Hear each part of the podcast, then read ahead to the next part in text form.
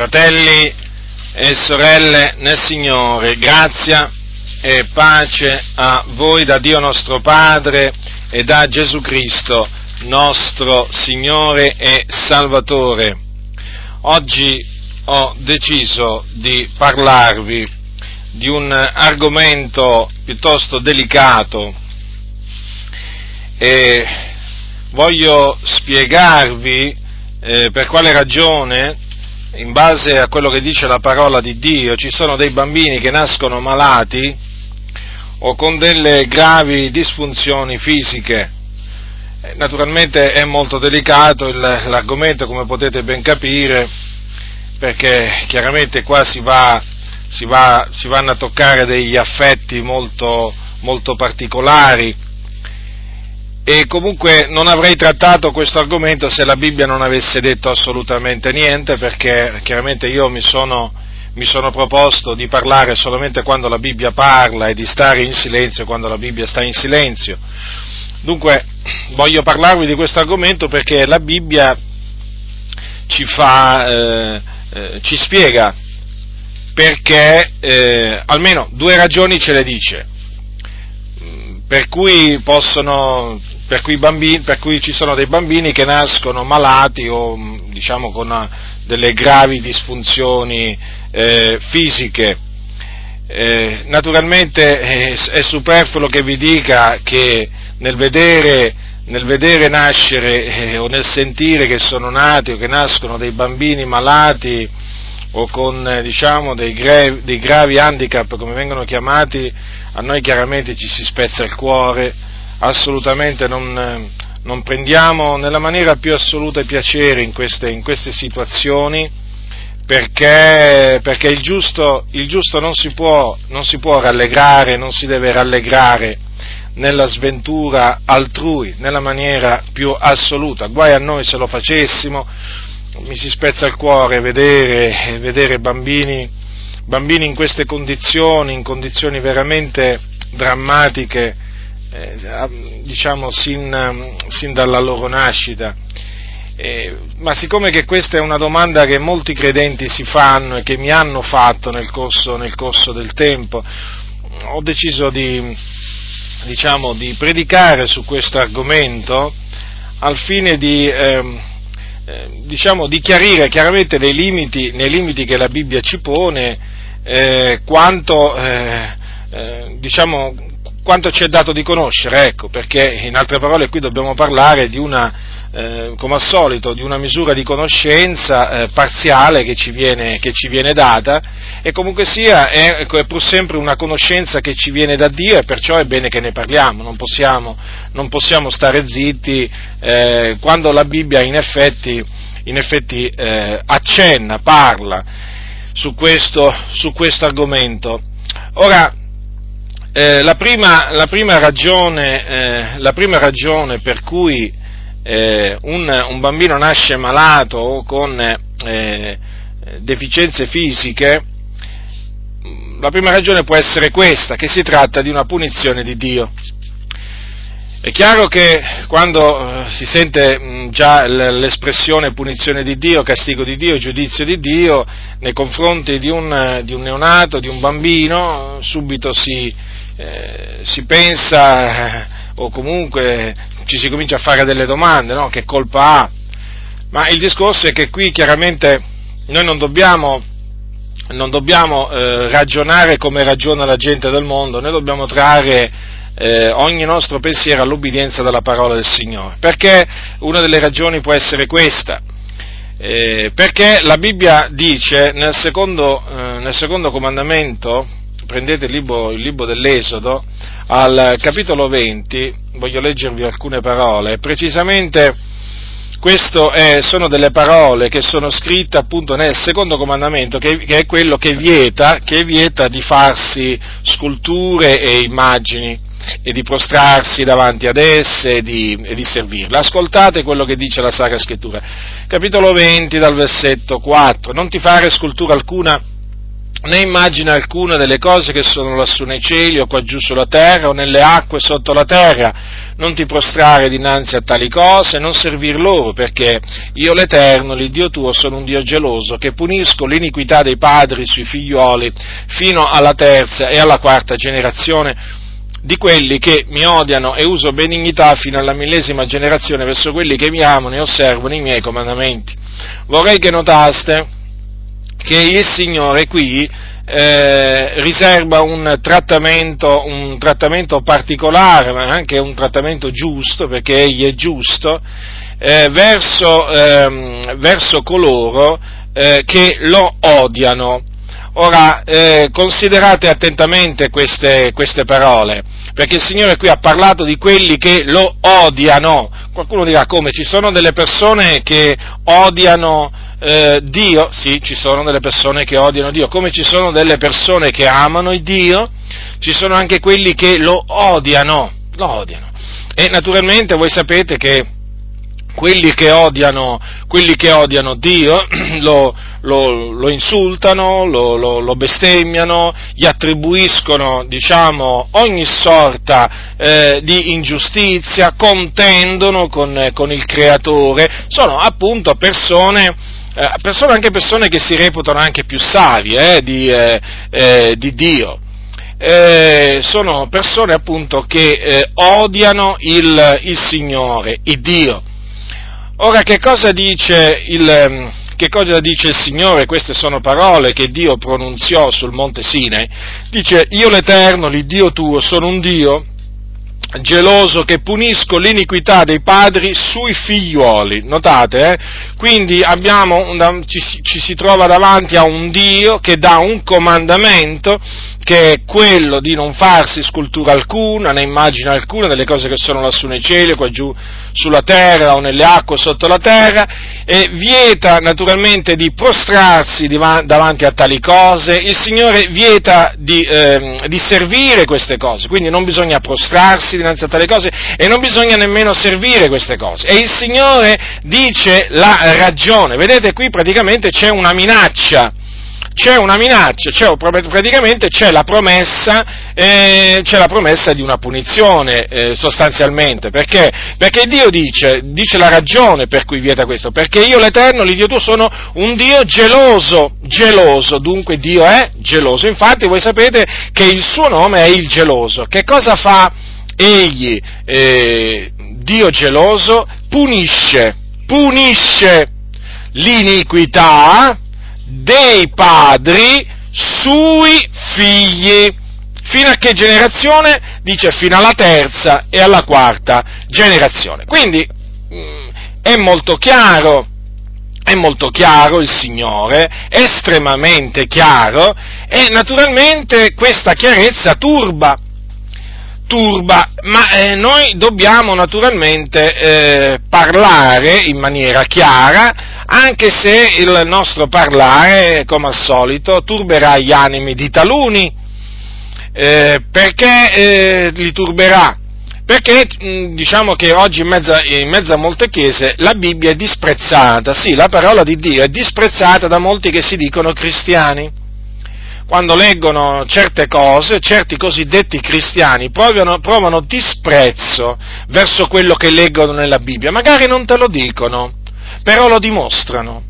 Dimostrano di essere dei sprezzatori, di essere dei schernitori verso la parola dell'Iddio vivente. Loro praticamente pensano che la Bibbia sia fatta di 3-4 versetti. Sapete quali? Ma ve li posso anche dire. Il Dio ha tanto amato il mondo, che ha dato il suo unigenito figliolo affinché chiunque crede in lui non perisca ma abbia vita eterna, poi l'altro versetto è non giudicate, l'altro ancora è mm, non toccate gli unti di Dio, e poi amiamoci gli uni gli altri. Praticamente questi sono i quattro versetti che loro pensano eh, sia tutto quello che devono sapere e che sia tutto quello che dice la Bibbia, a parte il fatto che loro interpretano poi, eh, che li interpretano anche malamente, però sta di fatto che molti credenti conoscono solo questi passi, li vanno ripetendo continuamente, come se appunto la Bibbia fosse formata da quattro, da quattro versetti. Sì, sì. Poi quando naturalmente tu gli fai presente che è altresì scritto, come naturalmente disse anche Gesù, è altresì scritto, beh allora cominciano a arrabbiarsi cominciano a arrabbiarsi perché non pensavano che la Bibbia contenesse tutte queste cose. Beh, ci credo. Oramai abbiamo, abbiamo appurato che nelle chiese, nelle chiese nel, nella maggior parte delle chiese, ormai di tantissime cose non se ne parla. Hm? Quindi cosa succede? Ci sono dei credenti che dato che per, per motivi, diciamo, di pigrizia, non vanno a investigare le scritture, si sono fatti un'idea che gli argomenti che devono conoscere sono quelli solo, solamente, trattati dal, eh, solamente quelli trattati dal loro pastore. Poi naturalmente quando sentono qualcun altro che gli affronta degli argomenti biblici, naturalmente espone dottrine bibliche che i loro pastori non insegnano, subito naturalmente si arrabbiano come se la colpa fosse nostra, quando invece la colpa, di, la colpa è di coloro che omettono di parlare di quello, di tutto quello che dice la parola del Signore, ma così vanno le cose. Ora, vedete dunque che il Signore dice in maniera chiara che punisce l'iniquità dei padri, dei padri sui, eh, sui figli. Ora, eh, è evidente che eh, questo eh, è sotto gli occhi, ehm, è sotto gli occhi diciamo, di tutti. Facciamo, facciamo degli esempi eh, diciamo, pratici Ora, c'è per esempio una, eh, una malattia che si chiama AIDS. Eh, L'AIDS si contrae, diciamo, per, per, diciamo, per avere violato la, la, parola del Signore. Eh, voglio dire, è inutile che diciamo, vi dica per quali ragioni, per quali ragioni si, contrae, si contrae l'AIDS, lo sapete, lo sapete molto bene e eh, quindi che cosa succede? Ci sono taluni che contraggono l'AIDS, eh, quindi per, eh, per, avere peccato contro, contro il Dio, e questa diciamo, malattia poi la trasmettono, la trasmettono ai, propri, ai propri figli. Ora è evidente che qualcuno potrebbe dire ma i figli che colpa, che colpa, ne hanno? Ma non stiamo dicendo che hanno colpa, però stiamo solo dicendo che il Signore punisce l'iniquità dei padri sui figli, cioè è una maniera in cui il Signore ha deciso di punire l'iniquità, l'ha stabilito il Signore, non l'abbiamo stabilito, non l'abbiamo stabilito noi. Dunque è evidente che questo diciamo, è uno, è uno dei, di, quei, di quei casi che si possono citare a tale proposito, ma ce ne sono molti altri, perché non è che esiste solo come malattie ereditarie, ce ne sono, ce ne sono anche, ce ne sono molte altre. Ora, eh, nella, nella, Sacra nella, Sacra Scrittura, abbiamo un esempio, abbiamo un esempio di un piccolo bambino eh, che fu messo a morte da Dio per colpa eh, del, per colpa del, di suo padre. È l'esempio del figlio che nacque dal eh, rapporto eh, ille, carnale illecito tra Davide, il re Davide, figlio, eh, figlio di Isai, e Battesheba, la moglie di Uria lo Itteo. Andiamo nella Sacra Scrittura per appunto vedere, per vedere come il Signore punì, punì l'iniquità, l'iniquità di Davide appunto su questo, su questo suo figlio. Ora voi sapete che Davide un giorno eh, commise adulterio, o meglio una notte, commise adulterio con una donna di nome Battesheba, che era la moglie di Uria Loiteo, che era uno, dei, uno dei, diciamo, dei suoi guerrieri, che era in quel tempo in guerra era quindi praticamente lontano, lontano da casa. E Davide eh, si giacque, mandò a chiamare questa donna, Battesheba, si giacque con, eh, con lei e la donna rimase, rimase incinta, quindi rimase incinta di Davide. Eh, e non solo Davide si rese colpevole di, eh, eh, diciamo, di fornicazione, ma eh, si rese colpevole anche di omicidio perché eh, fece sì che Uria Loiteo fosse ucciso e dunque lui eh, compì due misfatti. eh, gravi misfatti, gravi misfatti. E il Signore naturalmente, la Bibbia dice che quello che Davide aveva fatto dispiacque all'Eterno, quindi non piacque assolutamente a Dio. Davide era certamente un uomo di Dio, era un uomo secondo il cuore di Dio, era, era un uomo unto eh, da Dio, veramente unto da Dio, lo Spirito di Dio era su Davide, era in Davide, e, mm, e, il Signore aveva protetto tante volte Davide, gli aveva concesso le sue grandi liberazioni, voi sapete che prima che lui, eh, prima di diventare re, lui era stato perseguitato a morte da Saulo, ma il Signore l'aveva sempre liberato, ma veramente sempre liberato con delle potenti liberazioni e questo perché il Signore aveva scelto Davide in luogo di, eh, di Saul, perché aveva rigettato Saul, re Saul, quello precedente, a motivo della sua ribellione, dei suoi peccati e aveva scelto Davide affinché salisse al trono. E Dio era con Davide, Dio amava Davide, ma il, il Davide eh, cadde in, questa, eh, in questi peccati e quindi si attirò l'ira di Dio. E allora il Signore gli mandò il profeta, il profeta Nathan che gli annunziò, gli annunziò i suoi giudizi, quindi la, le sue punizioni, quelle che aveva decretato di eh, lanciare a, contro, contro, Davide. Voi prendete il secondo Samuele al capitolo 12, secondo Samuele capitolo 12, ecco cosa disse mh, il profeta Nathan a, eh, a, Davide, a Davide, da parte di Dio vorrei leggervi dal versetto 7, dalla seconda parte del versetto 7 del capitolo 12. Ecco cosa gli ha detto eh, il Dio a Davide tramite Nathan. Io t'ho unto re di Israele, t'ho liberato dalle mani di Saul, t'ho dato la casa del tuo Signore, ho messo nelle tue braccia le donne del tuo Signore, t'ho dato la casa di Israele e di Giuda e se questo era troppo poco io avrei aggiunto anche dell'altro.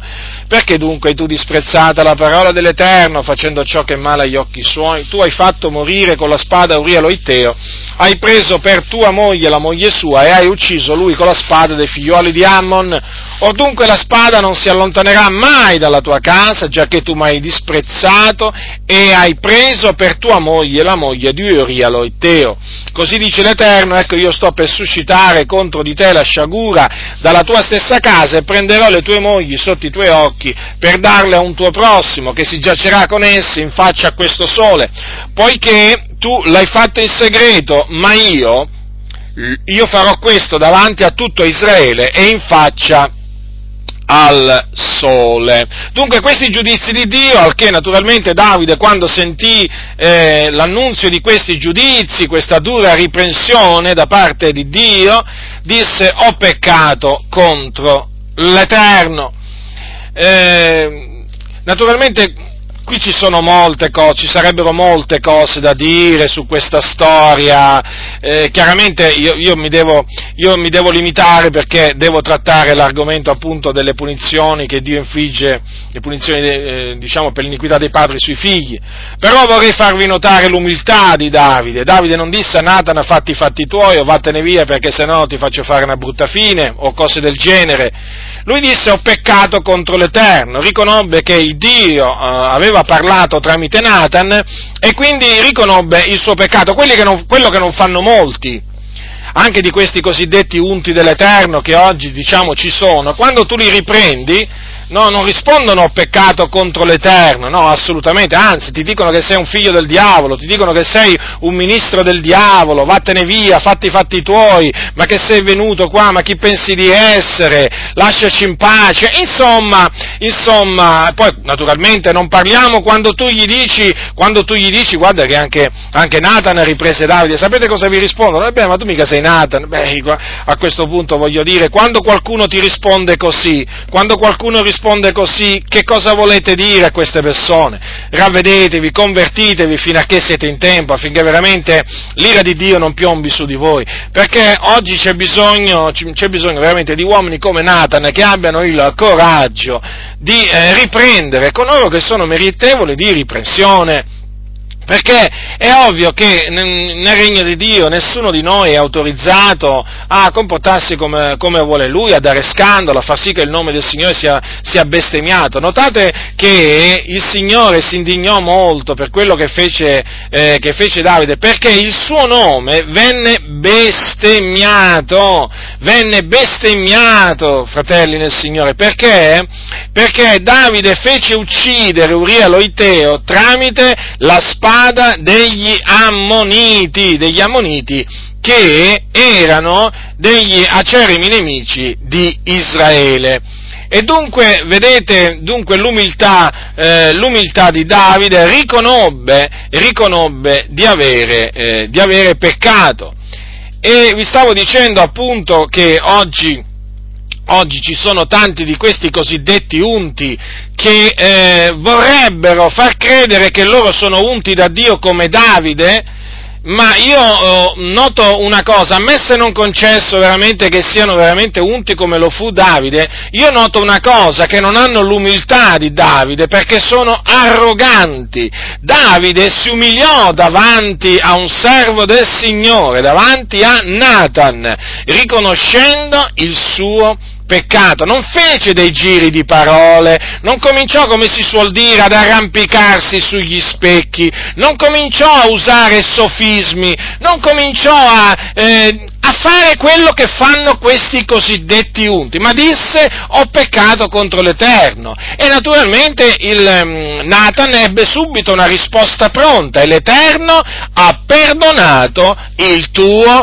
peccato. Dunque, vedete, Dio è pronto a perdonare coloro che si umiliano davanti a Lui. E qui stiamo parlando di coloro che sono di dentro e che si umiliano davanti a Lui. Adesso per un momento lasciamo stare quelli di fuori, lasciamo stare quelli del mondo, perché oggi ci sono molti che si devono ravvedere delle loro iniquità in mezzo alle chiese e che non vogliono riconoscere il loro peccato. Non fanno assolutamente, e ci sono molti pastori eh, tra questi, e non fanno, non vogliono fare come Davide. Citano e parlano sempre di Davide, che Davide era un uomo secondo il cuore di Dio. E vedete, qui si vede proprio il cuore, il cuore secondo, secondo il Dio. Guardate, ho peccato contro l'Eterno, l'umiltà, l'umiltà di questo uomo. Vedete che la testimonianza che Dio rese di questo uomo era una testimonianza verace, perché Davide aveva un cuore umile, non aveva un cuore arrogante, non aveva, anche se qualcuno dice che Davide pregava con arroganza, eh, segnatevi pure questo, la prossima volta che lo sentite sentite veramente, riprendete, riprendete immediatamente chi si permetterà di dire dal pulpito che Davide pregava con arroganza. Ricordo a questa gente insensata eh, che Davide pregava per lo Spirito Santo, lo Spirito Santo non è arrogante.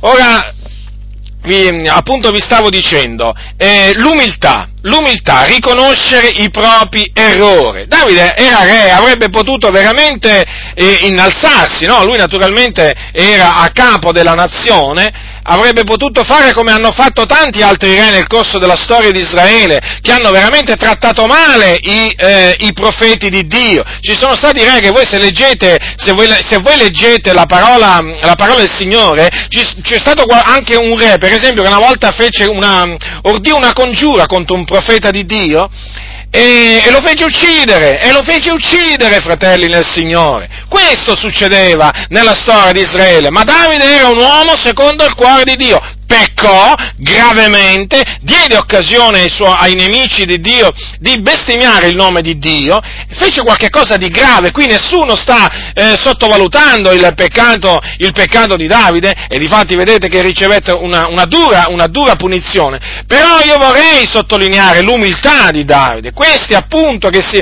parlano sempre, spesso di Davide, che era un uomo secondo il cuore di Dio, ah poi loro dicono non toccare l'unto dell'Eterno, e poi, ecco, naturalmente dalla loro bocca esce arroganza, arroganza, perché tu gli puoi, gli puoi fare notare una minima, la, la, più piccola cosa, guardate, la più piccola cosa, qui non è che stiamo parlando magari di gravi peccati, ma io vi posso dire che a taluni cosiddetti unti del Signore, ma veramente gli potete, gli potete dire una cosa veramente lieve, eh? ma questi veramente ti sbranano, ti cominciano a calunniare, ti cominciano a dare del figlio del diavolo, ti cominciano a dire veramente le peggiori cose che una persona possa dire. In quel momento dal loro cuore malvagio esce proprio tutta la loro insensatezza, tutta la loro malvagità, cosa che non avvenne invece nel caso di Davide, perché lo ribadisco, Davide disse ho peccato contro l'Eterno, quando la riprensione è giusta, quando l'accusa è giusta, anche un uomo di Dio, anche un unto di Dio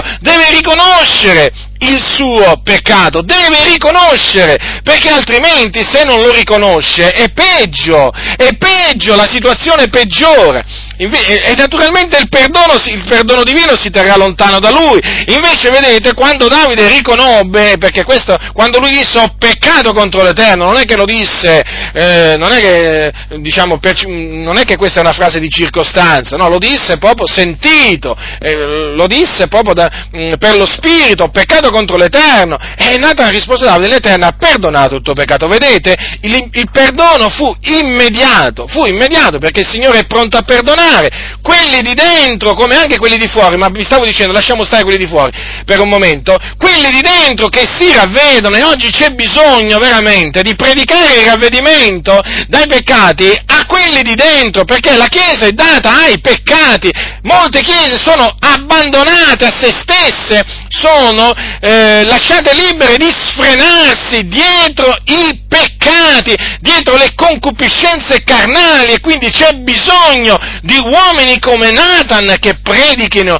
il ravvedimento e che annunzino i giudizi di Dio, i castighi di Dio. Non ci dimentichiamo mai che quando il Signore esortava il popolo di Israele, eh, e lo esortava a convertirsi, a tornare sui sentieri antichi, non è che, diciamo, questa esortazione era priva di minaccia, nel senso, non è che il Signore non gli faceva sapere quello che sarebbe successo se non, lo ascolta, non l'avessero ascoltato, glielo faceva sapere, e come se glielo faceva sapere? Oggi c'è proprio bisogno di annunziare questo alla Chiesa, perché le Chiese, la maggior parte delle Chiese sono corrotte perché vogliono essere corrotte, perché prendono piacere nella corruzione, amano la menzogna, amano la menzogna e la praticano, non vogliono sentire parlare di cose vere, di cose giuste, di cose sante o magari di qual- solamente di qualcuna di queste, ma in linea generale non vogliono sentire parlare di tutto il consiglio di Dio, loro si sentono veramente eh, turbati quando qualcuno gli annuncia tutto, veramente tutto il consiglio di Dio, è perché non sono persone che amano la verità, che bramano la verità, che vogliono crescere nella conoscenza del Signore, no, sono persone che prendono piacere nella corruzione. D'altronde il popolo di Israele prendeva piacere nella falsità, nelle false, nelle false profezie, prendeva piacere veramente nel male, e anche oggi è la stessa cosa. E dunque, e dunque, vedete, ci sono quelli che prendono piacere nel male. Questa gente va avvertita solennemente, solennemente gli va detto di ravvedersi, di convertirsi, altrimenti l'ira di Dio non mancherà di piombare sul loro capo. È questo il messaggio, è questo il messaggio da portare a questa Chiesa corrotta, depravata, veramente depravata, che oramai non sa più cosa inventarsi di male per progredire nel male. Sono esperti, sapienti nel fare il male, ma assolutamente non sono sapienti nel fare il bene e sono esperti nel parlare male, nell'offendere, nel calunniare, ma non sono assolutamente esperti veramente e savi nel parlare bene, perché il loro cuore che cos'è? È un cuore corrotto, traviato, pervertito. Ecco dunque perché dal loro cuore, dalla loro bocca escono queste parole contro coloro che li riprendono, che da loro sono odiati, odiati Davide non odiò Nathan, ma oggi coloro che vengono ripresi giustamente odiano, odiano, lo ribadisco, detestano, hanno in abominio coloro che li riprendono, perché hanno in abominio l'integrità, la giustizia, la santità, la verità. Queste sono persone che prendono piacere a sguazzare nell'immondizia, nel fango, nel fango, e dopo cantano fuori da quel fango e mi tirò. Ma se è vero che un giorno magari vi ha tirato fuori da quel fango il Signore, una cosa è certa, ben presto ci siete ritornati nel fango e infatti siete sporchi, sporchi, maleodoranti, siete pieni di fango e non lo volete togliere questo fango, no? Ah, voi dite che noi vi gettiamo il fango addosso,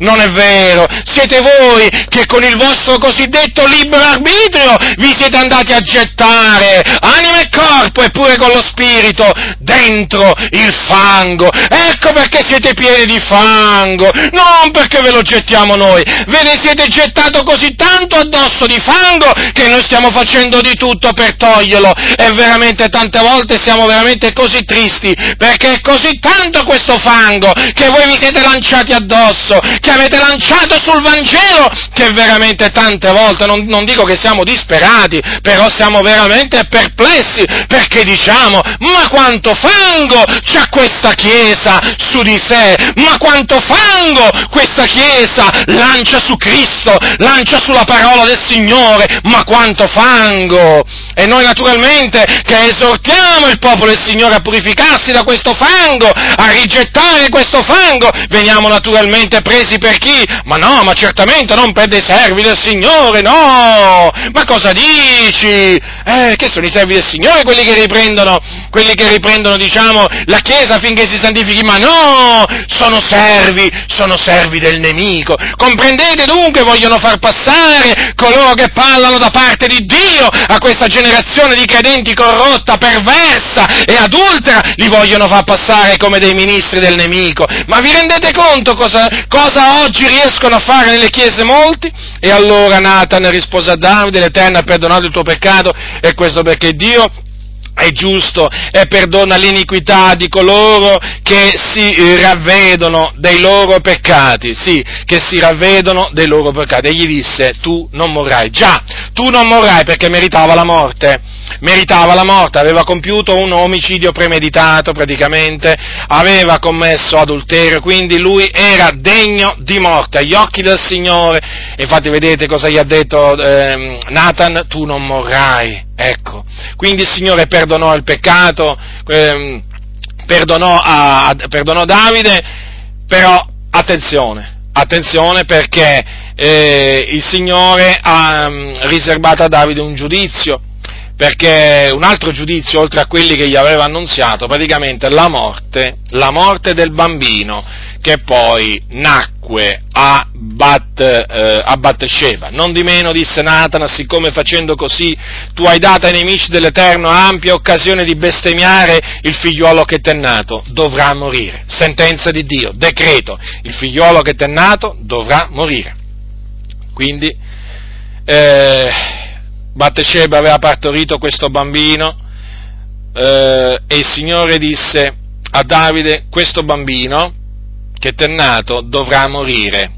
Dovrà, doveva morire. Qui non c'era, eh, non c'era preghiera, non c'era digiuno, non c'era niente che poteva, eh, diciamo, cambiare, far cambiare idea al Signore.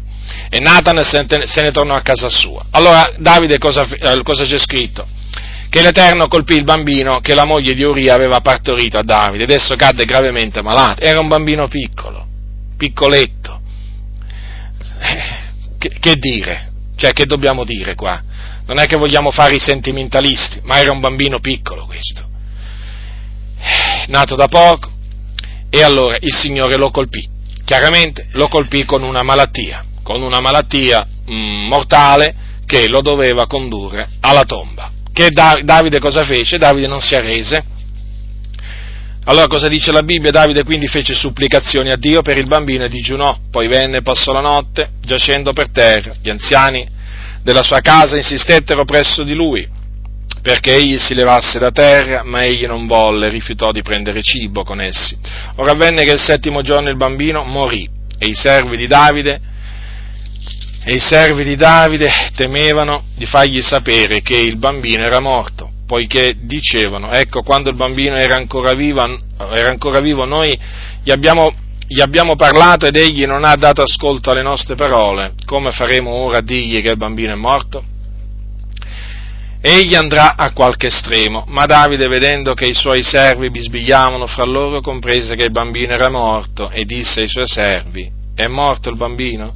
Quelli risposero, è morto. Allora Davide si alzò da terra, si lavò, si unse, si mutò le vesti, poi andò nella casa dell'Eterno e vi si prostrò e tornato a casa sua chiese che gli portassero da mangiare e mangiò.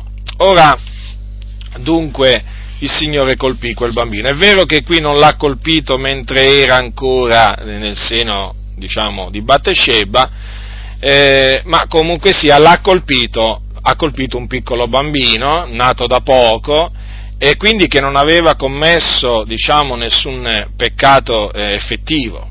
Era un piccolo bambino e il Signore, vedete, eh, una volta che lo ha colpito, il bambino cadde gravemente malato, gravemente malato. Eh? e quindi poi chiaramente questo bambino, questo bambino morì. Ora è evidente che qui c'è un, uh, un giudizio di Dio, Dio ha punito l'iniquità, eh, di, eh, l'iniquità di, di Davide eh, sopra, eh, sopra un bambino, sopra suo figlio, perché questo comunque sia, era suo, era suo figlio.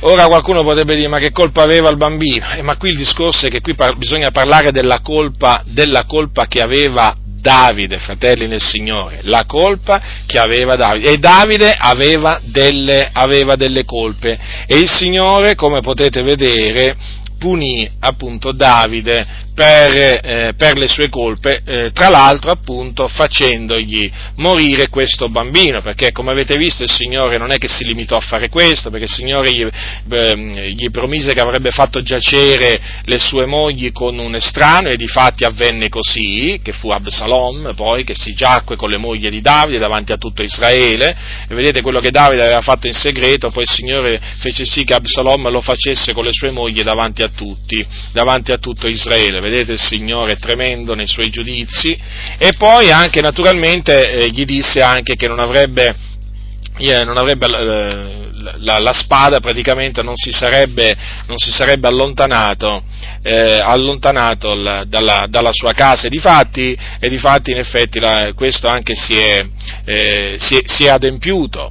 Eh, quindi, vedete, fratelli nel Signore, eh, bisogna, stare, bisogna, stare, molto attenti a quello appunto che è il racconto eh, che ci presenta la Sacra Scrittura a tale proposito, perché è innegabile che quel bambino, che quel bambino fu colpito gravemente, quindi vedete, eh, fu colpito da una grave malattia da Dio per la colpa per la colpa di Davide, era figlio di un, eh, praticamente di un, rapporto, di un rapporto illecito. E badate, badate che eh, di, questi casi, di, questi casi, ce ne sono ancora oggi, non pensate che il nostro Dio sia cambiato, eh? pensate, quello che mi preme farvi, not- diciamo, dirvi ogni volta, non pensate che il modo d'agire di Dio eh, sia cambiato, ancora oggi il Signore giudica, giudica, talvolta giudica proprio in questa maniera, facendo morire proprio il, ehm, il, eh, diciamo, il figlio eh, o il frutto di un adulterio. Sì, succede, succede anche così, come naturalmente può succedere che fa nascere il frutto di una relazione illecita, fa nascere appunto il bambino che è frutto di una relazione illecita, lo, eh, lo fa nascere, diciamo, malato, magari non lo farà morire, però lo, lo farà nascere eh, malato per punire l'iniquità del, eh, del, dei genitori appunto sul, eh, sul, bambino. Dunque è chiaro che eh, qualcuno eh, leggendo, leggendo, questa storia eh, potrebbe, potrebbe, contestare, potrebbe contestare questo dicendo ma nella Bibbia non sta forse scritto eh, che la persona che pecca è quella che deve morire? Infatti, eh, generalmente quando si parla della punizione eh, che Dio infligge pa- diciamo, sui figli a motivo dei padri, vengono citati alcuni versetti che vogliamo vedere, sono al capitolo 18 del, del, libro, del, profeta, del libro del profeta Ezechiele, del libro del profeta Ezechiele c'è scritto così, capitolo 18 di Ezechiele, al versetto 20, l'anima che pecca è quella che morrà, il figliuolo non porterà l'iniquità del padre, il padre non porterà l'iniquità del figliuolo, la giustizia del giusto sarà sul giusto, l'empietà dell'empio sarà, eh, sarà sull'empio. Poi c'è anche un altro, un altro, passaggio che in Deuteronomio, al capitolo 24, ve lo, voglio, ve lo voglio leggere perché generalmente viene preso da coloro che sostengono che Dio non può agire in questa maniera, come abbiamo visto poco fa. Capitolo 24, versetto 16, non si metteranno a morte i padri per i figlioli, né si metteranno a morte i figlioli per i padri, ognuno sarà messo a morte per il proprio peccato. Ma vorrei fare presente che qui assolutamente, eh, cioè questi versetti sono presi fuori dal loro contesto e che non annullano assolutamente quello che il Signore, che il Signore ha detto nel libro, eh, nel libro, nel libro del, dell'Esodo. Perché, vi faccio un esempio, queste parole scritte nel Deuteronomio parlano naturalmente di una punizione che doveva essere accordata doveva essere, dai, giudici, dai giudici che Dio aveva, aveva, decretato che dovevano essere costituiti in Israele.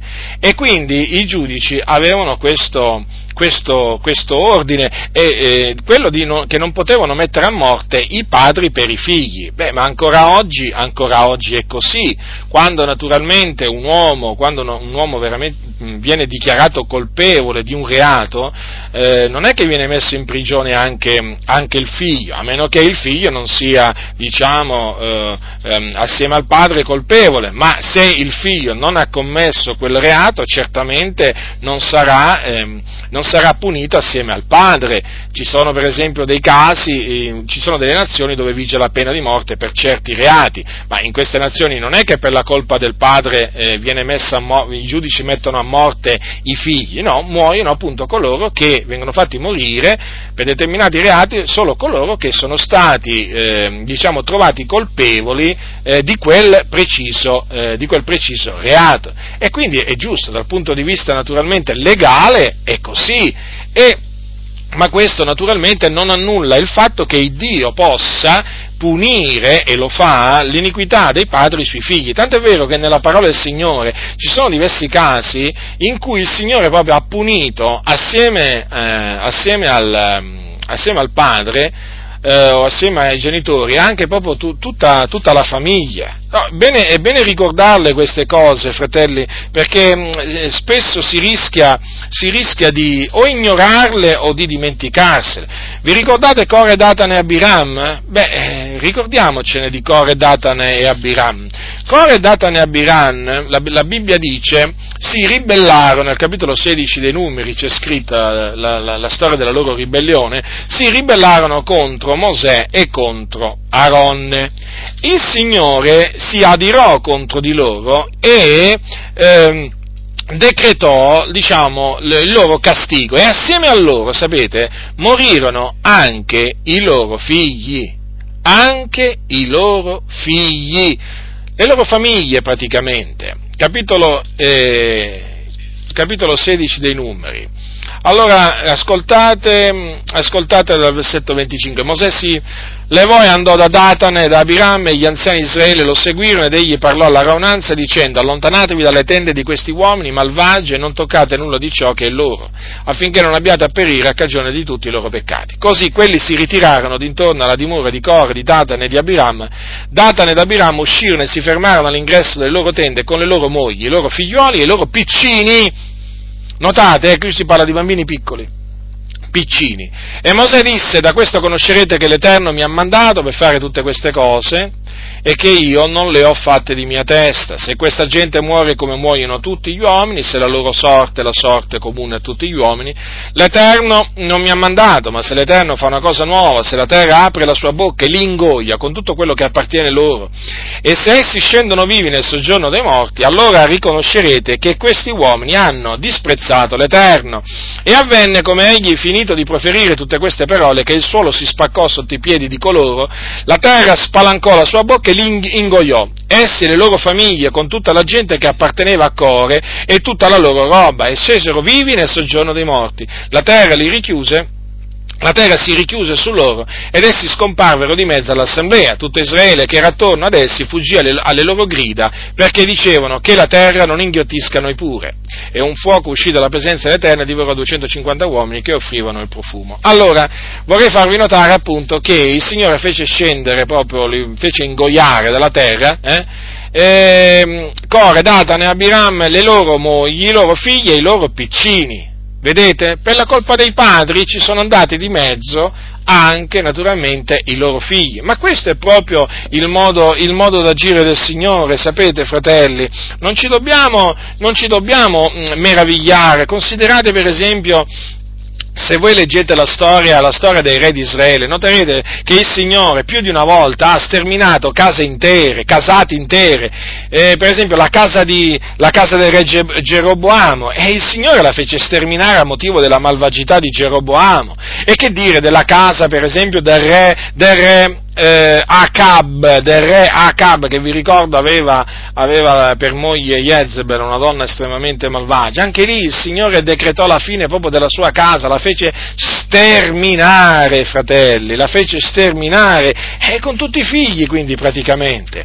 E quindi non ci si deve meravigliare eh, di, questo, eh, di, questo, modo di operare, eh, di operare, del Signore. È Dio che ha eh, deciso ehm, di operare in questa maniera. Peraltro vi vorrei, vi vorrei ricordare un caso nel Nuovo Testamento, nel, un caso nel Nuovo Testamento in cui, dice, in cui, Dio punisce l'iniquità dei padri sui figli, è in Apocalisse, e si tratta della, eh, di quella donna che si chiamava Jezebel, che era nella chiesa di Tiatire. Ascoltate cosa dice la Bibbia cosa dice la Bibbia. Allora, ma ho questo contro di te, qui naturalmente è rivolto all'angelo della chiesa di Tiatiri, che tu tolleri quella donna Jezebel, al capitolo 2, versetto 20. Ma ho questo contro te, che tu tolleri quella donna Jezebel che si dice profetessa, insegna e seduce i miei servitori, perché commettono fornicazione, immagino cose sacrificate agli idoli, e io le ho dato tempo per ravvedersi, ed ella non vuole ravvedersi della sua fornicazione. Ecco io getto lei sopra un letto di dolore e quelli che commettono adulterio con lei in una gran tribolazione, se non si ravvedono delle opere d'essa. E metterò a morte i suoi figlioli, e tutte le chiese conosceranno che io sono colui che investigo le reni e i cuori, e darò a ciascuno di voi secondo le opere vostre. Ora vorrei farvi notare che il Signore ah, disse che aveva dato del tempo di ravvedersi a quella donna, ma ella non vuole ravvedersi, vedete quindi il Signore dà tempo di ravvedersi, ma lei rifiutava di ravvedersi. Allora cosa ha detto il Signore? Che avrebbe messo a morte i suoi figlioli. Ora, chi è il soggetto qua? Il soggetto è il figliuolo di Dio, perché? Perché è scritto al versetto 18, e all'angelo della chiesa di Tiatiri scrivi, queste cose dice il figliuolo di Dio che ha gli occhi come fiamma di fuoco e i cui piedi sono come terzo rame. Quindi il figliuolo di Dio uccide. Sì, il, figlio di Dio dà la vita, però il figlio di Dio anche eh, può mettere a morte delle persone. Vedete qui che cosa dice? Metterò a morte i suoi figlioli. Ora chiaramente non sappiamo quanti anni avessero, se, se alcuni erano piccoli, se erano tutti piccoli, qualcuno piccolo, qualcuno, qualcuno grande. Comunque una cosa è certa, che il Signore, vedendo l'ostinatezza di questa donna nel non volersi eh, pentire, eh, mise a morte i suoi figlioli. E tutto questo naturalmente il Signore lo fece affinché tutti conoscessero, tutte le chiese conoscessero che Lui è colui che investiga le reni e i cuori. Ora, ancora oggi c'è bisogno di questi giudizi, dei giudizi di Dio, affinché le, le chiese conoscano chi è il Signore. Perché alcune chiese eh, si sono fatti un'idea del Signore che è completamente sbagliata. Alcuni addirittura pensano che il Signore non vede, non sente perché infatti si vede dalla loro, dalla loro, condotta. Non credono proprio assolutamente che Egli è colui che investiga le reni e i cuori, assolutamente. Allora il Signore per incutere timore, anzi vorrei dire per incutere terrore, e ce n'è bisogno oggi, allora giudica in questa, in questa maniera, mette a morte i figli di, eh, di coloro appunto che si danno al peccato e non vogliono ravvedersi, non vogliono ravvedersi o della loro fornicazione, o del loro adulterio, eh, o, di altri, o, di altri, peccati. Il Signore dunque è severo, qualcuno dirà, beh, è evidente che il Signore è severo, non è che dobbiamo considerare solo la bontà di Dio, dobbiamo considerare anche la sua severità. Vi stavo dicendo quindi che il figliolo di Dio dà la vita, però dà anche la morte, egli è colui che fa vivere, certo, ma anche colui che fa morire, eh? Attenzione! Attenzione perché oggi generalmente si sente dire, ah il diavolo fa morire.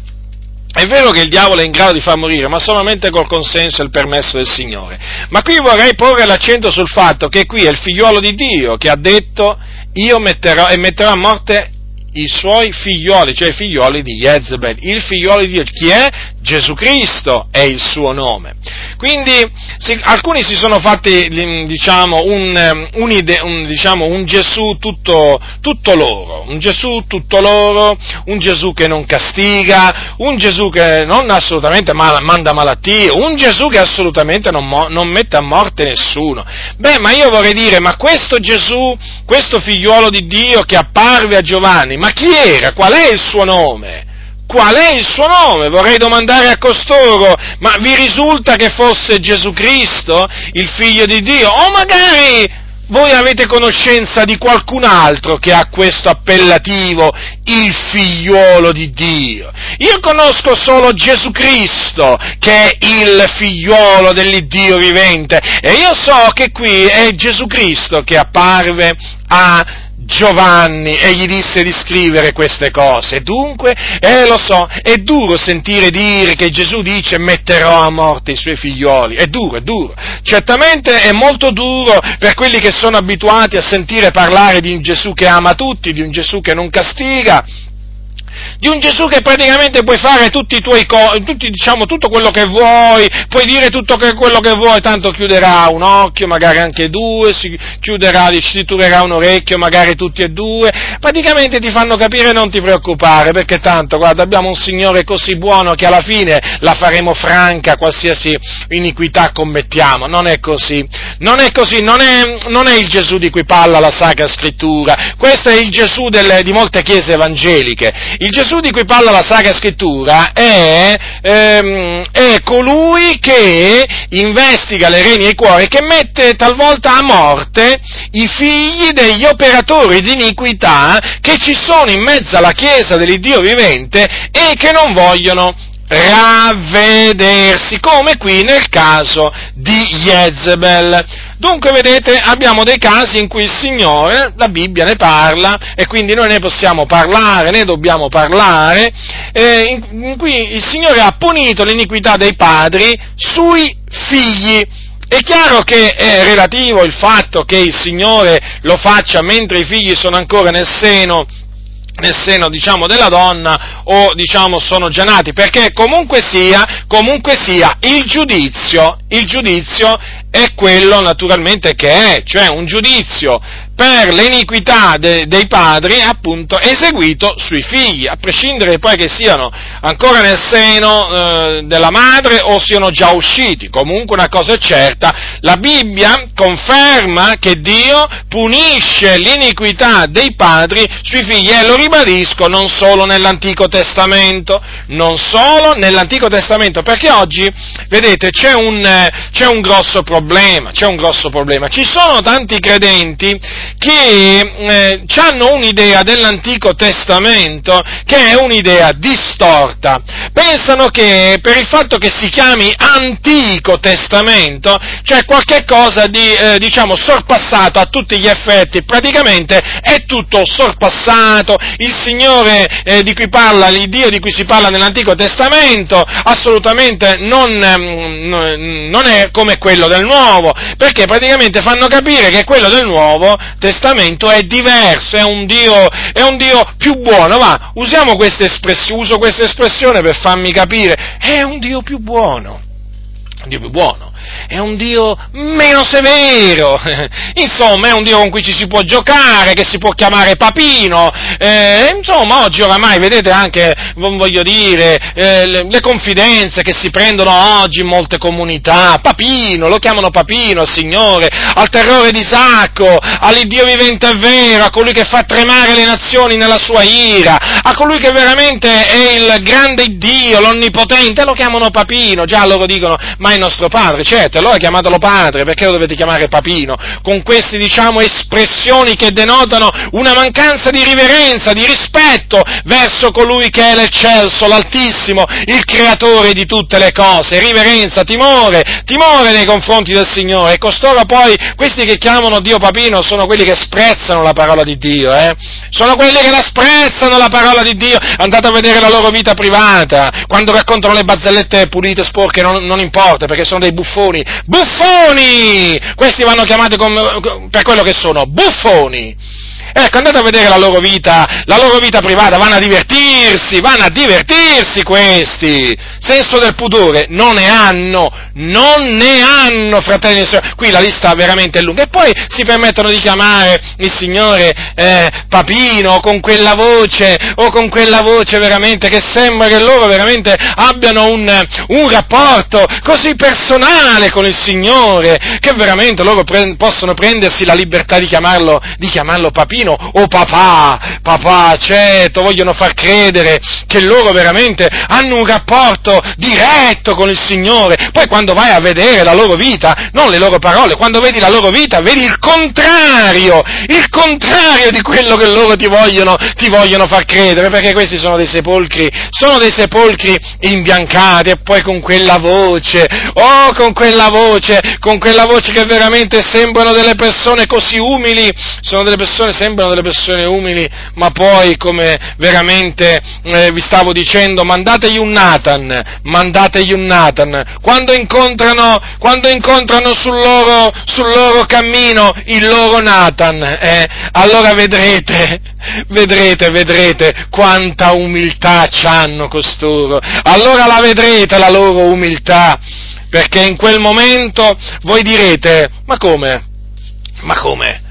Possibile mai? Allora mi ero sbagliato completamente, certo, perché questi qua non sono persone umili, sono persone arroganti, sono persone arroganti e bisogna eh, praticamente eh, conoscerle per, per, proprio capire, capire che cosa sono veramente, che cosa sono veramente costoro. E appunto questi sono quelli che quando parlano di Gesù, oh, quando parlano di Gesù, hanno un chilo di miele, un chilo, ma forse di più, sulla loro lingua, così dolce, così dolce il loro Gesù. Il loro Gesù è un Gesù veramente che non, non incute timore, non incute rispetto, perché è un Gesù che sa solo amare, è un Gesù che sa solo perdonare, mentre il Gesù della parola del Signore ama, perdona, ma anche castiga, giudica e ammazza uccide. Qualcuno dirà ancora magari, ma cosa stai dicendo del mio Gesù? Già perché lo chiamano pure il mio Gesù, si sono dimenticati che il Cristo è di Dio, non è nostro. Non è nostro, il Cristo è di Dio. Guardate che cosa dice la Sacra Scrittura, quando Gesù ritornerà il rimanente fu ucciso con la spada che usciva dalla bocca di colui che cavalcava il cavallo e tutti gli uccelli si, satolla, si satollarono delle loro carni. Ecco lui, e chi è colui che chi è colui che eh, ritornerà su un cavallo, diciamo, su un, cavalcando eh, un cavallo, eh? con la spada che gli uscirà dalla bocca una spada affilata. Chi è? Chi è? Chi è? Qual è il suo nome? Il suo nome è il fedele, il verace, la parola di Dio. E sapete? cosa dice la Sacra Scrittura? Che egli giudica e guerreggia con giustizia, quindi farà uno sterminio il giorno che egli tornerà dal cielo, compirà uno sterminio, uccidendo con la spada che esce dalla sua bocca molte molte persone, infatti dice tutti gli uccelli si satollarono delle loro carni quindi tra questi uccelli ci saranno pure le aquile che si raduneranno dove sarà appunto il, il carnale. Il, il, carname. Ecco dunque, ecco dunque, il Gesù di cui parla la sacra, la sacra, Scrittura. Dunque, vedete, fratelli del Signore, la Sacra Scrittura ci autorizza a dire dunque che eh, Dio punisce l'iniquità dei padri sui figli. Vorrei anche, ehm, vorrei anche ricordarvi un'altra cosa, che ci sono delle, ci sono delle unioni, ci sono delle unioni, o meglio, dei matrimoni che la Bibbia vieta Qualcuno dirà come, come, che stai facendo, che stai dicendo, come puoi vietare il matrimonio? Questa è una dottrina di demoni, certamente che chi vieta il matrimonio chiaramente insegna una dottrina di demoni, ma qua non stiamo insegnando che l'uomo non si deve sposare o che la donna non si deve sposare, stiamo solo ricordando che la legge proibisce determinati matrimoni, per esempio il matrimonio tra fratello e sorella. Sapete che esiste l'incesto? Eh? Allora, esistono matrimoni incestuosi, o comunque sia, esistono dei matrimoni che persino le leggi eh, delle nazioni vietano. Ma questo non è un divieto eh, diabolico, perché? Perché? Perché secondo la legge, secondo la legge di Mosè non, non ci si poteva sposare chiunque. Facciamo un esempio, così almeno rendiamo bene l'idea vi voglio spiegare nella maniera migliore possibile che cosa appunto vuole dire la Sacra Scrittura. Allora, la Scrittura dice così, nessuno si accosterà ad alcuna sua parente carnale per scoprire la sua nudità, io sono l'Eterno. Capitolo 18 del Levitico. Allora, facciamo un esempio di matrimoni che sono eh, vietati dalla legge di Dio. Allora, il matrimonio, per esempio, con eh, la propria madre. Sì, matrimonio con la propria madre è vietato, il matrimonio con la propria sorella è vietato e naturalmente poi ci sono anche, per esempio, c'è anche il matrimonio con la propria zia. Eh, praticamente la sorella, eh, la, la sorella dice non scoprirai la nudità della sorella di tua madre, perché è parente stretta di tua madre. E eh, vi ho fatto alcuni esempi vi ho fatto alcuni esempi eh, per, farvi, per, farvi, capire che cosa, eh, che cosa intende la Bibbia no? quando, quando, parla di questi matrimoni mh, illeciti o unioni, unioni illeciti, illecite. Ora è evidente che se qualcuno eh, contravviene a questi ordini, è evidente che eh, commette peccato, perché il peccato è la violazione della legge e chiaramente avviene il giudizio di Dio, perché poi, poi eh, la persona porta eh, la pena della sua iniquità. Se voi leggete la legge di Mosè, spesso c'è scritto, no? porterà la pena della sua iniquità. Quindi anche in questo caso è evidente che chi trasgredisce questo, questi, questi, ordini e poi si attira l'ira di Dio e porterà la pena, la pena della, sua, della, sua, iniquità. E ehm, il Signore punisce, punisce queste, queste, unioni anche, diciamo, colpendo i nascituri, i bambini. Infatti eh, è una cosa accertata che dai, eh, comunque sia, spesso eh, diciamo, dai matrimoni vietati secondo eh, la, la, la, legge, la legge del Signore sono nati dei bambini gravemente malati. Ecco perché ci sono delle legislazioni che giustamente vietano determinati matrimoni perché, come voi avete sentito parlare spesso, eh, diciamo, c'è un'alta, la chiamano così, un'alta percentuale che i bambini che nascono, nascono deformati e così via. E in effetti molti sono i casi in cui sono nati dei bambini deformati o sordi o ciechi o diciamo con altre diciamo, patologie gravi proprio perché i genitori eh, hanno diciamo, mh, si sono uniti, si sono uniti quando non avrebbero dovuto unirsi e questo è sotto, è sotto gli occhi eh, è sotto gli, occhi, sotto gli, occhi, di tutti. E i ginecologi, basta che voi leggiate qualche trattato di ginecologia a tale, a tale, a tale riguardo, in effetti confermano, confermano che è pericolosissimo, pericolosissimo eh, sposarsi dei consanguinei, sono chiamati, sono chiamati così, eh? i consanguinei.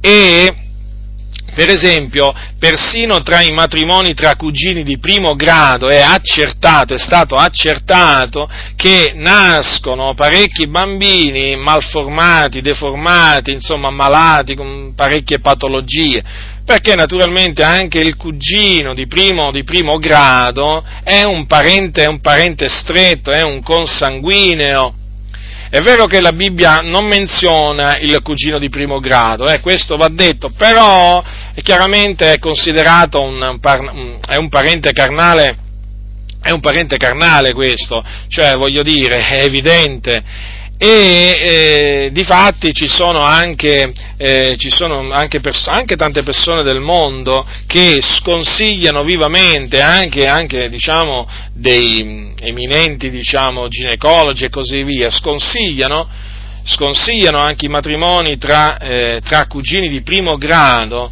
per, eh, far evitare, per non far incorrere appunto nella nascita di eh, bambini deformati e, e, gravemente malati. Quindi, quello che diciamo, io ho, ho parlato anche di, questo, eh, di, questa cosa per farvi capire che in effetti eh, poi il salario del peccato è la morte e poi naturalmente c'è, c'è il giudizio di Dio, inevitabile e quindi poi non ci si deve meravigliare, non ci si deve meravigliare poi no, dell'esistenza eh, di bambini diciamo, malati o con queste deformazioni, perché in effetti delle, bisogna diciamo, andare a capo della situazione e in effetti spesso si, mh, mm, si scoprirà che appunto ci si trova davanti a eh, matrimoni che non dovevano essere fatti, cioè delle unioni illecite, come appunto diciamo, come quelle che la Bibbia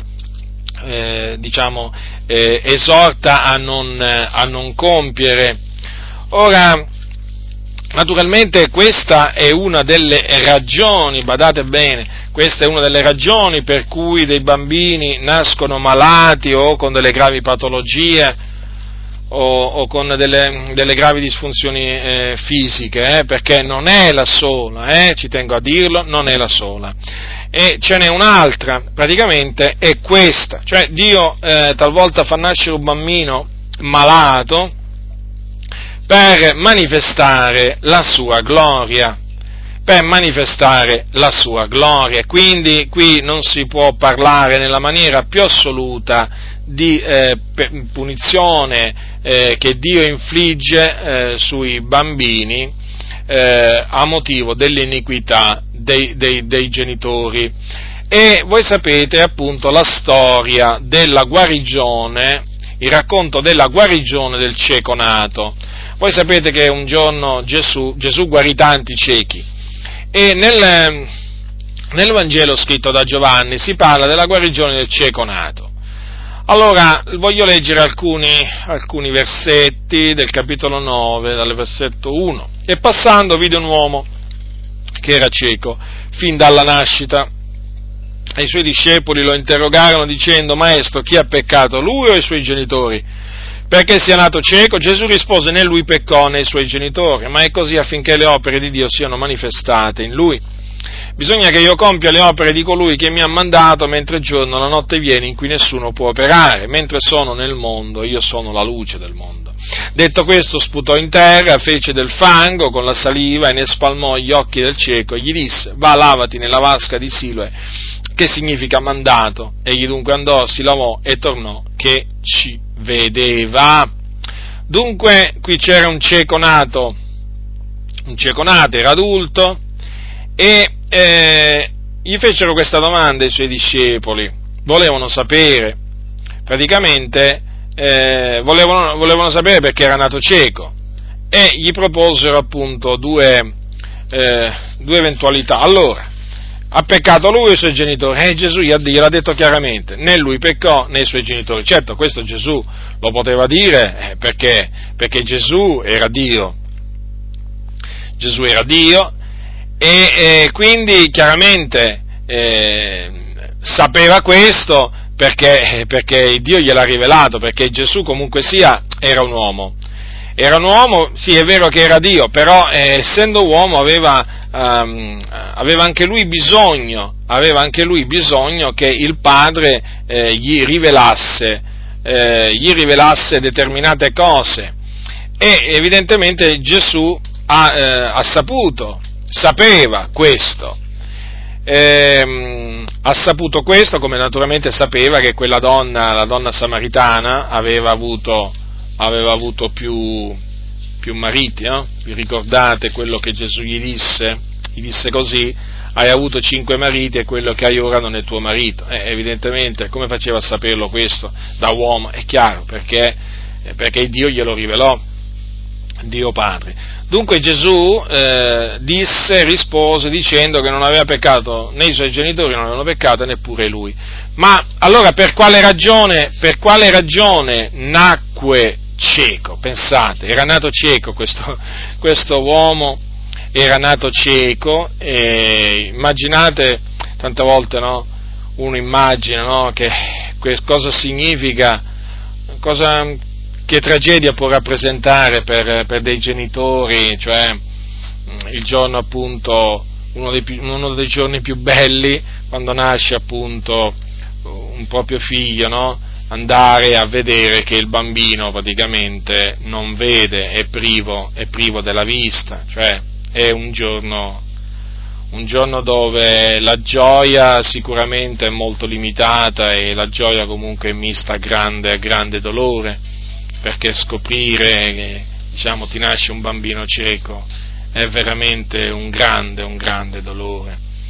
Ma il Signore disse che quel bambino, quell'uomo era nato cieco affinché le opere di Dio siano manifestate in lui. E il Signore, naturalmente Gesù, manifestò subito questo proposito di Dio, perché sapeva che era nato così, proprio per questa ragione, vedete?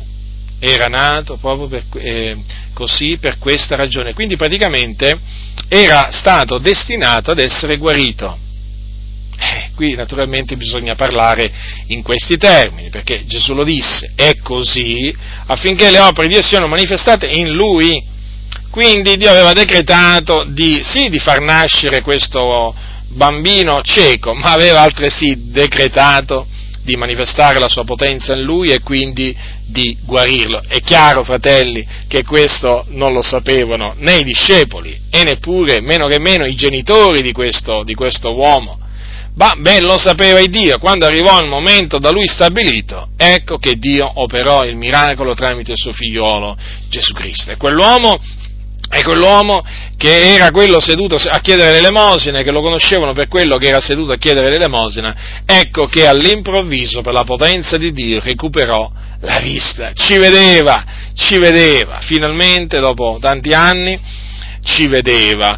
E eh, naturalmente questo che cosa ci insegna? Che ci sono casi, casi di bambini nati malati ancora oggi che sono nati per questa ragione, affinché le opere di Dio siano manifestate in loro. Poi quando arriva il momento stabilito da Dio, che naturalmente non necessariamente significa dopo tanti anni, dipende dal Signore, naturalmente, quando arriva il tempo stabilito da Dio, vengono guariti, vengono guariti e tutti coloro che sapevano, eh, diciamo, della, della, disfunzione fisica, della malattia che, avevano, che aveva questo bambino, chiaramente, nato in quella maniera, poi naturalmente daranno gloria a Dio perché sarà evidente a tutti, sarà ev- manifesto a tutti che è avvenuto un vero miracolo. E quindi eh, potrà succedere che ci saranno delle conversioni grazie a quel miracolo, a quella guarigione,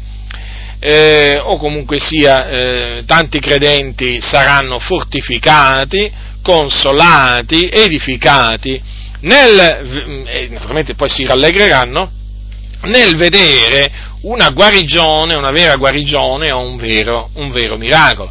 Quindi in questo caso naturalmente bisogna dire che nel lasso di tempo, nel lasso di tempo che il bambino eh, rimane in questa, in questa condizione, chiaramente nessuno sa che quello deve essere guarito, tranne che il Dio, quello chiaramente sono, è un periodo di prova per, per, i genitori, certo che è un, un periodo di prova perché l'afflizione è grande, però in questo periodo naturalmente i genitori, se sono credenti, veri credenti, non cesseranno di pregare il Signore affinché il Signore guarisca, guarisca il loro bambino e quando arriverà il momento stabilito da lui, appunto, sicuramente il Signore lo guarirà.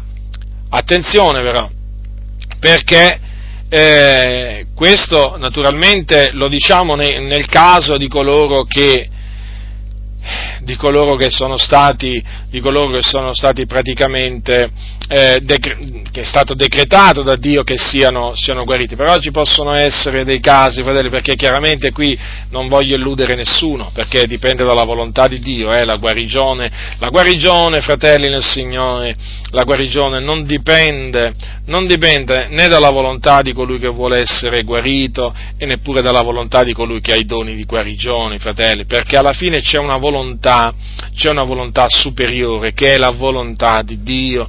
Ed è il Signore a decretare la guarigione di qualcuno, è il Signore a guarire fratelli, non è che, non è che siamo, certamente fa, noi facciamo bene a voler essere guariti, a desiderare la guarigione del nostro prossimo, però in definitiva, fratelli, è il Dio che decide di guarire e se Dio non ha deciso di guarire, cosa diciamo noi fratelli? Diciamo sia fatta la volontà del Signore, però una cosa, una cosa deve essere chiara, cioè eh, fino a che il Signore non dice chiaramente, non rivela che non è la sua volontà che quel bambino nato in quella maniera sia guarito. Io dico fino a quando il Signore non lo rivela chiaramente, chiaramente fratelli, bisogna pregare, bisogna pregare bisogna pregare il Signore affinché guarisca quel bambino nato in quella maniera. Se poi il Signore, se poi il Signore, dopo tante preghiere, dopo digiuni, dirà eh, che lui non lo vuole guarire, e allora, voglio dire, ci metteremo, voglio dire, ehm, staremo tranquilli, però fratelli vi posso assicurare che fino a che il Signore non dice io non voglio guarire quella persona, eh, noi dobbiamo gridare al Signore, dobbiamo insistere presso il trono di Dio. Presso il trono di Dio si deve insistere del continuo. Poi ribadisco, sia fatta la volontà del Signore la Bibbia dice se chiediamo qualcosa secondo la sua volontà egli ci esaurisce, quindi se la sua guarigione verso quella persona, se la guarigione di quella persona rientra nel volere di Dio, il Signore la guarirà certamente, e se non è nella volontà di Dio il Signore non la guarirà, sia chiaro questo, quindi ho detto questo appunto per non illudere, per non illudere nessuno, perché non c'è cosa peggiore che illudere le persone, non solo illudersi, ma anche illudere le persone perché ribadisco, oggi si parla della volontà dell'uomo, eh, ma mai della volontà di Dio, o poco della volontà di Dio, come se il nostro Dio non avesse una volontà. Eh?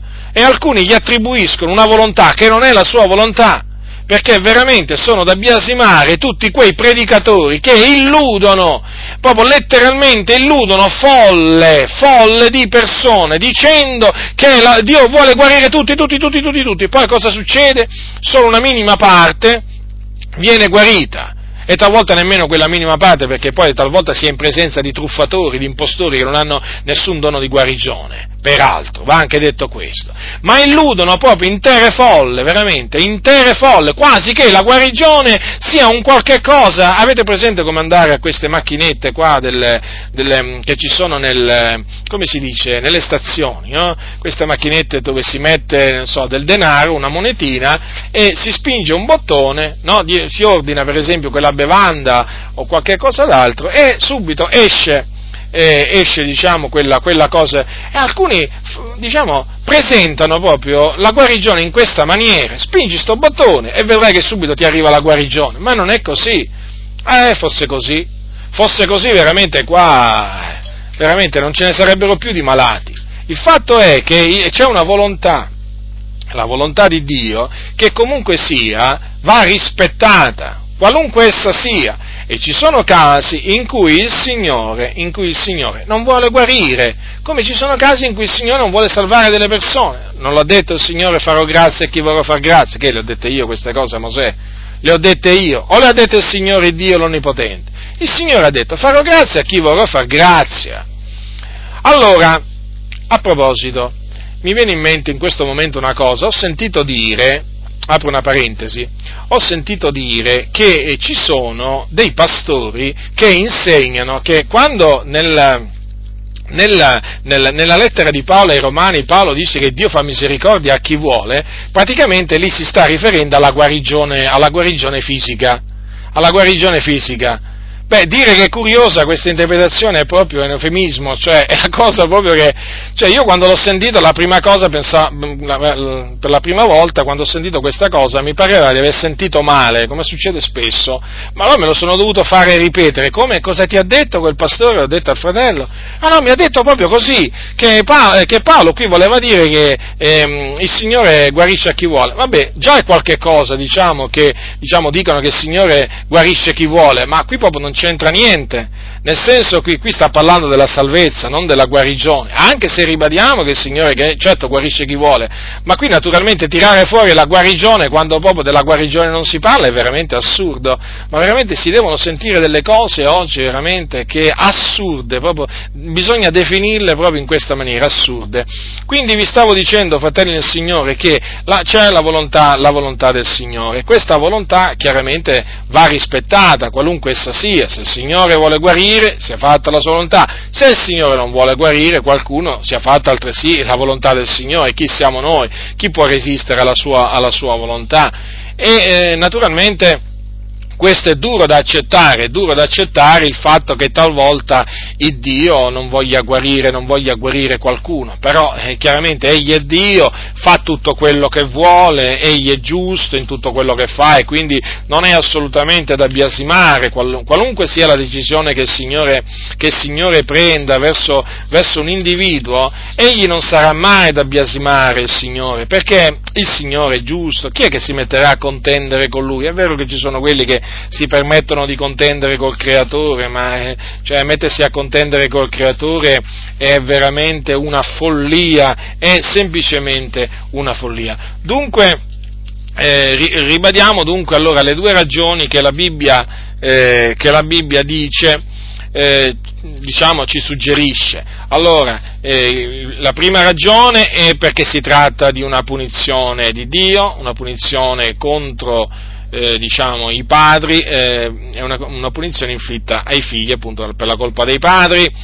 E poi appunto la seconda ragione può essere appunto questa, che si tratta appunto di una, di una malattia che è destinata eh, diciamo, a essere usata da Dio per la, la, gloria, la gloria del suo nome.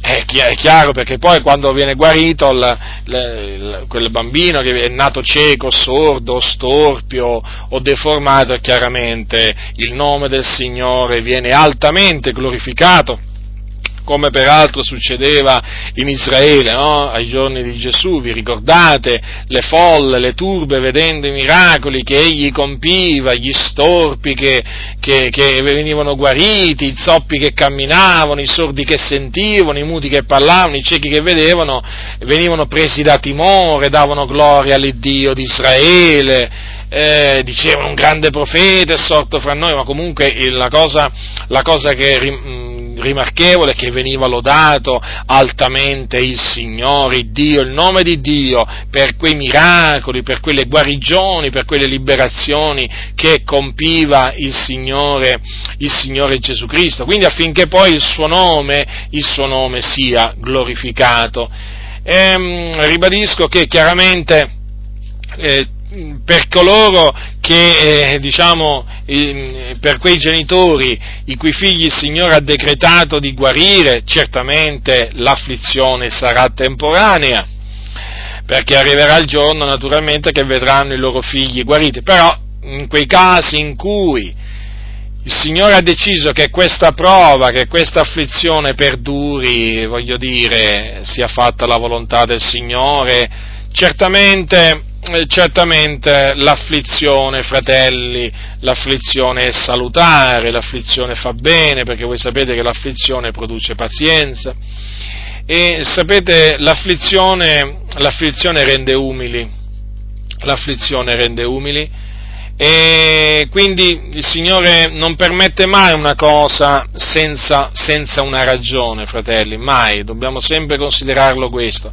Anche quando il Signore non esaudisce una nostra preghiera, eh, non lo fa senza una ragione e soprattutto non lo fa perché ci vuole male, ma perché ci vuole bene. Lo so, è duro da accettare questo quando ci si trova nella distretta, però è così perché Dio, perché Dio è buono. E eh, sapete, il, ehm, dovete, anche dovete, anche considerare, questo, che eh, l'afflizione, l'afflizione serve, serve a Dio per liberare l'afflitto, la sventura serve al Signore o viene usata da Dio per aprire gli, ore, diciamo, per aprire gli orecchi proprio, per aprire gli orecchi ai sordi, a quelli che non ci vogliono sentire. Che cosa voglio dire con questo? Che è proprio in quei momenti che spesso le persone ehm, si sono avvicinate a Cristo, o meglio, il Dio si è usato si è usato un, ehm, anche della malattia di un bambino, anche mm, diciamo una malattia congenita e così via, per attirare quella famiglia a Cristo, perché noi sappiamo che è Dio che attira le anime a Cristo e talvolta ha decretato di, attira, di attirarle usandosi proprio eh, diciamo, della malattia ecco, del proprio del, del, proprio, del proprio figlio, della persona proprio amata. Può essere naturalmente il figlio, qui stiamo parlando dei bambini, però può essere pure la malattia della propria moglie, proprio marito, padre e così via. Però stiamo parlando di queste malattie che colpiscono i bambini.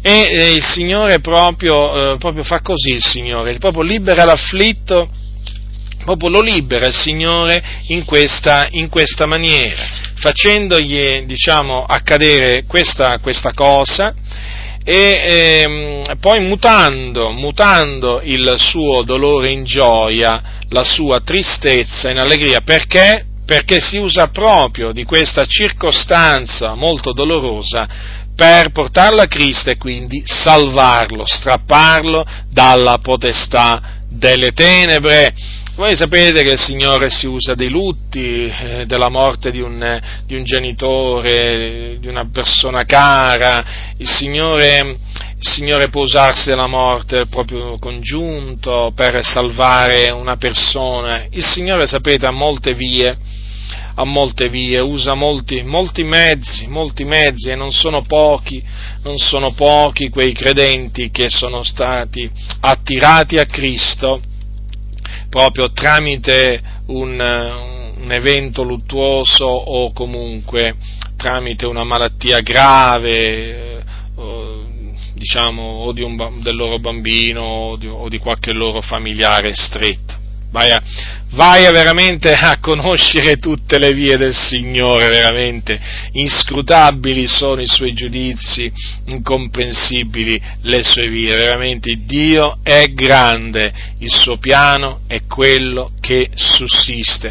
Abbiamo veramente un Dio che è in grado di convertire il male in bene. E quando vediamo Dio convertire il male in bene, fratelli, ci viene da piangere ci viene veramente da piangere, ci viene da lodare il Signore, perché diciamo, ma Signore, ma tu veramente sei grande, ma tu veramente sei grande, ma chi avrebbe mai pensato chi avrebbe mai pensato che, voglio dire, da questa afflizione piombateci addosso, da questa sventura che veramente non sapevamo darci una spiegazione, ma chi avrebbe mai pensato che tu veramente ti saresti usata di questa nostra afflizione per condurci a Cristo, per salvarci o magari anche per per farci capire determinate cose, perché sapete ci sono delle cose che si capiscono solo quando si è afflitti, quando si è umili, perché sapete quando ci si innalza certe cose, certe cose non si capiscono, quando si ha tutto eh, spesso non si capisce, non si capiscono tante cose, fratelli nel Signore, allora sapete il Signore che fa fa, ci priva anche di determinate cose per farci riflettere, per farci considerare l'importanza di certe cose, per umiliarci per il nostro bene, fratelli nel Signore. E quindi ecco, bisogna considerare l'insegnamento della parola del Signore nella sua, nella sua globalità. Certamente, fratelli, riconosco che questo è un, è un argomento molto delicato eh, è, una, è un argomento da trattare con molta delicatezza perché chiaramente qui ci sono anime, ci sono persone che non sono dei numeri, non sono dei nomi, sono delle persone come noi, sono delle persone come noi che soffrono, capite, che soffrono. Io quando talvolta, talvolta dico Signore, io ti ringrazio che mi hai fatto nascere sano, ti ringrazio di tutto, perché cioè, non, è che io, non è che sono in questa maniera perché l'ho meritato, tu hai veramente, mi hai fatto nascere così, io ti sono grato, però quando poi veramente ogni tanto vedo per strada delle persone, veramente delle madri che hanno dei figli in questa, in questa situazione veramente mi si spezza il cuore, mi viene da piangere, mi viene da piangere perché dico, vedi, eh, io non sono così, però eh, semplicemente perché, perché, perché così Dio ha voluto. Però dobbiamo considerare, dobbiamo considerare veramente che è un grande dolore, un grande dolore per chi, per chi ha i figli malati e comunque sia, eh, sia che siano credenti, sia che non siano credenti, le persone che hanno questi, questi figli malati, noi come figliuoli di Dio siamo chiamati a esortarli, a avere fede nel Signore e a pregare, a pregare Dio affinché veramente il, il Signore, nella sua grande misericordia, con il suo potente, potente braccio li guarisca, perché il Signore Dio nostro è misericordioso e insistere presso, presso il, trono, il, trono, del Signore con piena, con piena fiducia, perché noi siamo di quelli che credono che Dio ancora oggi guarisce, compie miracoli, non siamo di quelli che dicono che il Signore ha smesso di fare miracoli e guarigioni con la morte degli Apostoli, quelli sono insensati veramente, che vanno ammonite veramente appena aprono la bocca, perché non sono nemmeno degni di parlare di queste cose, persone veramente che rilegano le guarigioni, i miracoli al tempo degli Apostoli, come se il Signore Dio nostro non fosse più misericordioso quanto non fosse più il Dio misericordioso che aveva misericordia di quelle persone ai giorni di Gesù e degli Apostoli, quando li guariva dalle loro infermità, che il Signore è cambiato, il Signore è cambiato, la sua misericordia cos'è? Diminuita? È diminuita, come anche la sua potenza? No, non è diminuita né la sua misericordia neppure la sua potenza, egli non muta e quindi noi dobbiamo avere piena fiducia nella misericordia di Dio ma anche nella sua potenza. Non vogliamo essere di quelli che fanno professione di pietà ma rinnegano la potenza del Signore. Noi crediamo in un Dio vivente e vero, in un Dio che ci ascolta, in un Dio veramente che ascolta il grido dei giusti, in un Dio veramente che ci tira fuori dalle distrette, non importa quanto siano profonde queste distrette, il Dio è l'Onnipotente ed è in grado da tirarci fuori da qualsiasi distretta. Il Signore ancora oggi è potente a guarire, a guarire chiunque, veramente, non importa di quale malattia sia affetta, Egli è Dio. Le cose impossibili agli uomini sono possibili a Dio. E chi è questo Dio? È il nostro Dio E quindi, fratelli, anche nel, davanti a questi, diciamo, questi casi che sono definiti disperati, non dobbiamo perdere la nostra fiducia nel Signore, invocare il Signore. Poi ribadisco, sia fatta la volontà del Signore, ma io, fino a che non conosco che la volontà di Dio, nel senso, fino a che il Signore a me non mi dice che non vuole guarire quella persona, io continuerò a pregare per quella persona. Non importa, voglio dire, se sarò considerato pazzo, ma il Signore mi chiama, la Bibbia mi ordina di pregare, di pregare e per quello noi dobbiamo farlo, fratelli nel Signore. Poi, lo ribadisco perché è fondamentale questo, se il Signore rivela, rivela che non è il suo volere, che non è il suo volere in quel determinato caso di guarire, beh, stiamo tranquilli, però lo deve dire il Signore, lo deve dire il Signore. E quindi, fratelli, ritenete questo, questo insegnamento che vi, ho, che vi, ho, rivolto e nel, nel caso appunto abbiate diciamo, eh, diciamo, qualche caso, qualche caso eh, diciamo, a vostra diretta conoscenza sapete quello, dice, sapete quello che dice, la Sacra Scrittura e quindi chiaramente conducetevi, conducetevi in, armonia, in armonia con quello, dice, con quello, che dice, la Sacra Scrittura. Proclamate quello che è scritto, non andate al di là di quello che è scritto e vi troverete bene anche, anche in questo caso. La grazia del Signore nostro Gesù Cristo sia con tutti coloro che lo amano con purità incorrotta. Amen.